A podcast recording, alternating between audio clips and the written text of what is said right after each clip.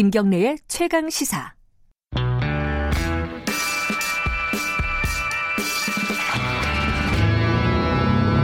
더 이상 웨이팅은 없다. 박대기 고속 경제. 아, 박대기의 고속 경제. 모든 코너들 중에 이그 시작하는 음악이 가장 멋진 코너인 것 같습니다. 자, 어, 박대기 기자 나와 있습니다. 안녕하세요. 네, 안녕하세요. 지금 오늘 뭐 저기 비대면 진료, 원격 진료, 원격 의료 뭐 이런 얘기를 네. 아, 갖고 오신 건데 아, 좀 헷갈리는 게 예. 비대면 진료, 비대면 절, 진료, 아, 이 발음도 안 되네. 비대면 진료하고 원격 진료하고 뭐 원격 의료하고 뭐 이- 이게 개념들이 다른 거예요, 같은 거예요, 이게? 이제 같다고 보시는 분들도 있고요. 다르다고 보는 아, 분들 다르다고 생각하는 예. 사람도 있어요? 네, 이제 오. 일단 이제 현 정부에서는 지금 다르다고 보고 있습니다. 아, 그래요? 왜냐하면 이제 현 정부에서는 과거에 예. 야당 시절에는 원격 진료를 원격 의료를 반대했었기 때문에 예. 어 이제 다시 이제 꺼내는 마당에 원격 음. 의료라는 이름 그대로 쓸 수 없기 때문에 지금 이제 비대면 의료 또는 음. 비대면 진료라는 말을 쓰고 음, 있습니다. 그리고 청, 청와대는 뭐 어, 추진을 하겠다라고 뭐 수, 수차례 밝힌 거죠 이미. 네, 그죠? 그렇습니다. 어떤 내용이었어요? 어, 최근 상황을 보면요. 네. 지난달에 국무회의에서 문재인 대통령이 일자리를 위해서 한국판 뉴딜을 추진하자 이러면서 음, 비대면 의료 서비스를 한국판 뉴딜 중 하나로 이제 예를 들었고요. 또 취임 3주년 특별 연설에서도 이 비대면 의료라는 얘기를 좀 꺼냈습니다. 음. 그리고 어, 최근에는 13일 김현명 청와대 사회수석이 오늘 뗐습니다. 원격 의료에 부정적인 입장이 많았지만 최근에는 긍정적인 평가도 있어서 검토가 필요하다 이렇게 얘기를 했고요. 네. 바로 이튿날 어, 관료인 김용범 기재부 1차관이 비대면 의료 도입에 적극 검토가 필요하다는 기존 입장을 지속 견지하고 있다 이렇게 음, 받았고요. 그리고 성윤모 산업부 장관도 이 부작용 최소화 속 원격 의료가 활발히 진행될 수 있게 제도적 기반을 마련해야겠다 이런 말을 했습니다. 뭐, 뭐 정부 입장은 다 이제 추진하겠다. 네. 간단하게 얘기하면은 그게 뭐가 됐든 비대면 진료가 됐든 비대면 의료가 됐든 뭐 원격 의료가 됐든. 근데 이제 이 얘기가 아까 누가 얘기했죠? 그 최근에는 긍정적 평가가 있었다. 김현명 사에서 예. 이게 코로나 얘기죠? 네 그렇습니다. 그죠? 이제 예. 코로나 19 때문에 이게 한번 이제 어, 임시로 이제 시행이 됐는데요. 예. 예, 그동안 이제 전화 진료가 26만 건 있었습니다. 어허.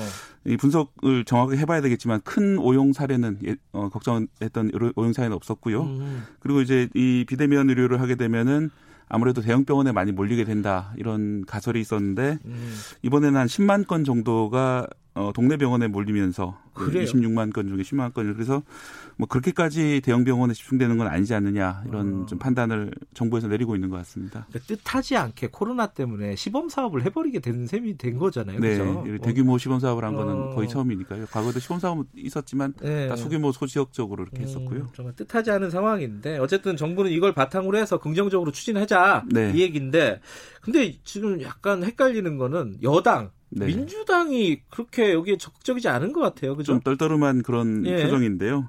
어, 일단 그 멘트를 보면은 윤관석 민주당 수석 부의장 같은 경우는 이 구체적 정책으로 추진하거나 당정이 협의한 적이 없다 이렇게 밝혔고요. 네. 그리고 조정식 정책위의장은 원격 의료를 본격 추진한 것과 별도 이야기다라면서 이 음. 비대면 의료라는 용어가 맞고 원격 의료는 틀렸다 이렇게 말을 했습니다.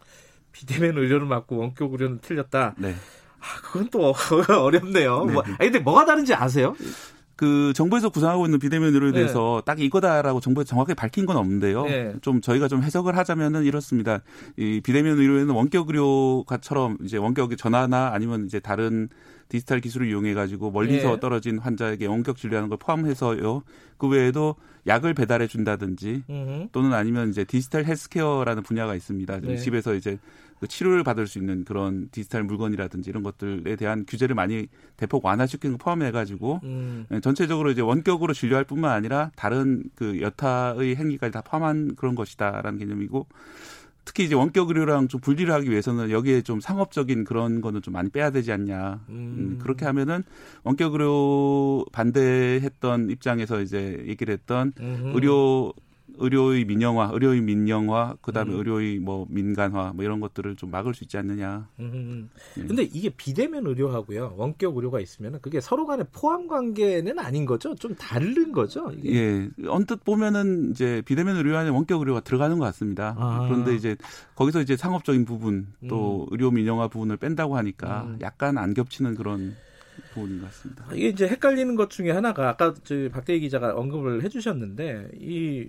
민주당에서 과거에 반대를 계속 해왔어요, 그죠? 네, 사실 이게 원격 의료가 처음 이제 얘기됐던 게 2000년부터인데요. 당시에 이제 음. 어 김대중 대통령 정부였고요. 네. 그렇게 쭉 추진, 추진하다가 이제 본격적으로 도입하려고 했던 게 이명박 정부 또 박근혜 정부 때였습니다. 그때 네. 이제 뭐 당시 야당이든 민주당에서 강하게 반대를 해서 결국 좌절을 시켰는데요.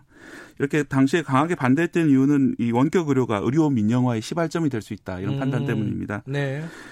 어 그래서 역사를 보면 2014년에 이제 원격 의료를 포함해서 네. 의료 민영화를 박근혜 정부에서 좀 강하게 도입하려고 하자 거기 의료 민영화 저지 특위가 민주당이 만들어졌고요. 음. 그때 그 활동 일환으로 원격 의료 반대를 많이 했었고요. 당시 예. 어, 추미애 민주당 당시 의원이 2014년 발언하신 거 보면은 원격 의료와 영리 병원을 반대하는 내용은 민주당이 꾸준히 가지고 있는 정치, 정책의 기본 방향이다 이런 말을 했고요. 음. 또 남인순 당시 의원은 원격 의료가 공공 의료 강화라는 주장은 말도 안 되는 소리다 뭐 이런. 발언도 했고요. 김용익 김용익 의원도 지금 이제 건보 이사장이신데요.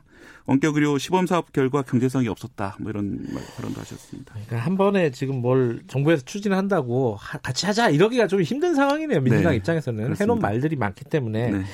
근데 이건 팩트 체크인데 문재인 대통령 대선 공약에는 어떻게 돼 있었어요 이게? 예, 문 대통령 대선 공약의 원격 의료 부, 분이그 네. 영리 의료 반대의 한 항목으로 들어가 있는데요. 네. 이 공약집 177페이지 이거 인터넷에 공개되어 있는 내용인데 네. 보시면은 이런 내용이 있습니다. 원격 의료는 의료인과 의료인 사이의 진료 효율화를 위한 수단으로 한정한다라는 내용이 있습니다. 아하. 이 말은 이제 의료인과 의료인 그러니까 이제 의사들끼리나 아니면 의사와 간호사 사이에는 원격 진료가 가능해도 아하. 그 외에 일반인을 상대로는 원격 의료를 하지 않겠다 이런 음. 뜻으로 해석되기 때문에 이 말대로라면 사실상 그 공약하고 현재의 추진은 좀 어긋나는 면이 있습니다. 아, 그러니까 이 부분들은 좀 정리가 필요하겠네요. 정부 차원에서도 그죠? 네, 공약하고 이제 당에서 어떻게 지금까지 발언을 했는가 이런 부분들은 네.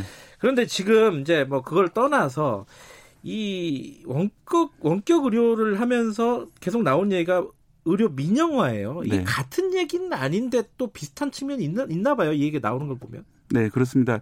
이 원격 의료하고 가 도입된다고 꼭 의료 민영화 안 되는 게 아니냐 이렇게 보시는 분들도 계신데요. 네. 이 원격 의료가 도입되면 의료 민영화 될 거다라고 보시는 분들은 원격 의료가 도입되면 아무래도 심리상 사람들이 큰 병원으로 쏠리게 되고 아, 이 동네 병원들이 문을 닫을 수 있다는 것이죠. 음, 전화로 할 거면은 가까운 데 네. 갈 필요가 없으니까 그죠? 그렇죠. 이제 서울에 어. 있는 상급 종합병원으로 가지 아하. 왜 우리 동네 병원에 가겠느냐. 음. 거기서 이제 어차피 한 번만 처음에 방문하면 그 다음부터는 전화로 계속 진료를 하면서 이 만성 질환도 관리가 가능한데 굳이 우리 동네 병원을 갈 필요가 없지 않나 이렇게 되면은 음. 결국 동네 병원들이 문을 닫게 될 것이고 큰 병원 위주로 돈이 많은 곳- 곳들 위주로 더 커지는 그런 현상이 바- 벌어지지 않을까. 이게 그래서 의료 민영화의 이제 시발점이 아니냐 이런 얘기가 나오는 이유입니다. 우려가 되는 측면이 있긴 하네요. 물론 네. 요번에는 그런 상황이 안 생겼다고는 하는데 이건 네. 코로나라는 또 특수한 상황이잖아요. 또 네.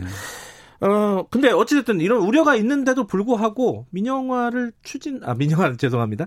어, 비대면. 진료, 네. 비대면 의료를 추진하는 이유가 있을 거 아닙니까? 그죠? 네, 그렇습니다. 이제 일단 정부에서 말하는 가장 큰 이유는 이제 코로나 때문에 벌어진 이제 거리두기 문제인데요. 음, 지금 코로나가 좀 잠잠해지는 추세이긴 합니다. 우리나라에서. 네. 그렇지만 분명히 2차, 3차 파고가 올 것이고 네. 어, 올해 안에 끝나기 어렵다라고 보는 여론이 그 전문가들 의견이 대부분이거든요. 그렇다면은 이게 장기화 된다면은 우리가 이번에 시작했던 전화 진료라든지 이런 것들을 좀 체계화 시켜가지고 네. 2차, 3차 코로나의 그 유행에 대비해야 되고 네. 또 이런 비슷한 질병들이 또 벌어질 수 있다면은 어 이런 것들을 을 막기 위해서는 이 제대로 된 어, 비대면 진료 시스템을 갖춰야 되겠다. 이게 음. 하나, 그리고 또 하나는 이제 경제 문제입니다.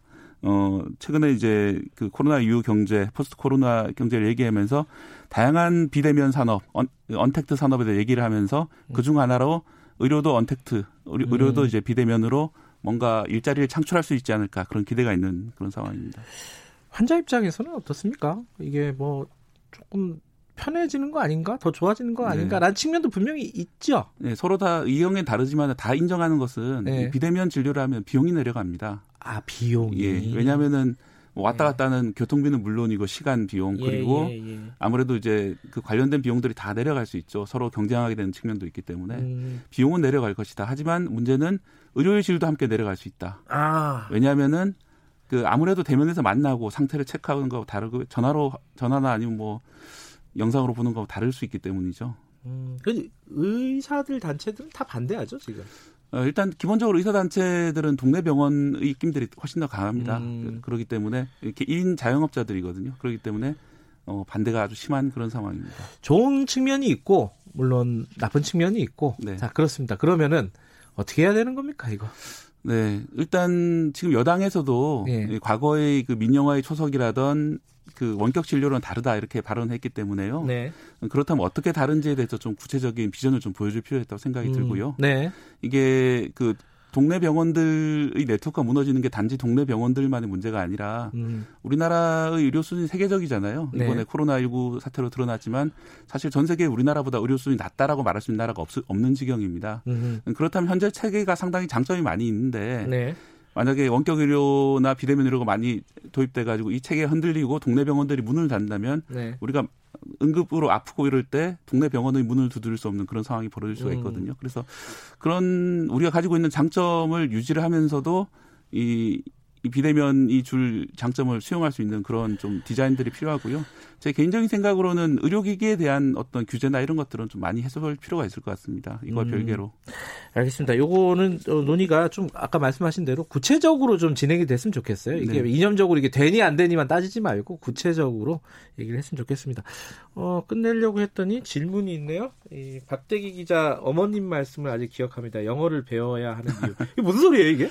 예, 예, 제가 예전에 SNS에 예. 어 이제 80년대 상황을 가지고 말씀드렸던 건데요. 예. 그때 제가 초등학생일 때 저희 어머니가 영어 ABC 크래커 이런 걸 과자를 주면서 영어 공부하라고 하면서 ABC 크래커를 이 주면서 이유가 이제 우리나라 언론에 안 나와 있는 많은 질, 아. 진실들이 있다. 예를 들어서 5.18 사건이라든지 어, 그러네요. 예. 이런 것들은 우리나라 언론에 제대로 보도가 안 되니까 나, 너는 음. 영어를 열심히 공부해서 외국 언론도 아. 볼수 있는 그런 사람이 되라라고 이제 말씀하셨던 건데 영어 잘하세요. 그래서 아 잘하시지. 잘 해야. 될 텐데. 예. 유튜브에 김영란님이 보내주신 거고요. 그 구수한 검사님이라는 대화명 쓰시는 분은 기자들은 거의 다 배가 많이 나왔는데 왜 그러냐고. 어 저도 좀할 네. 말은 별로 없습니다. 왜 왜 그런 겁니까? 왜, 왜 그럴까요? 이거는 답이 없는 걸로 네. 하겠습니다. 오늘 고맙습니다. 예, 감사합니다. 박대기의 고속경제 KBS 박대기 기자였습니다. 김경래 최강 시사 듣고 계신 지금 시각은 8시 43분 향해 가고 있습니다.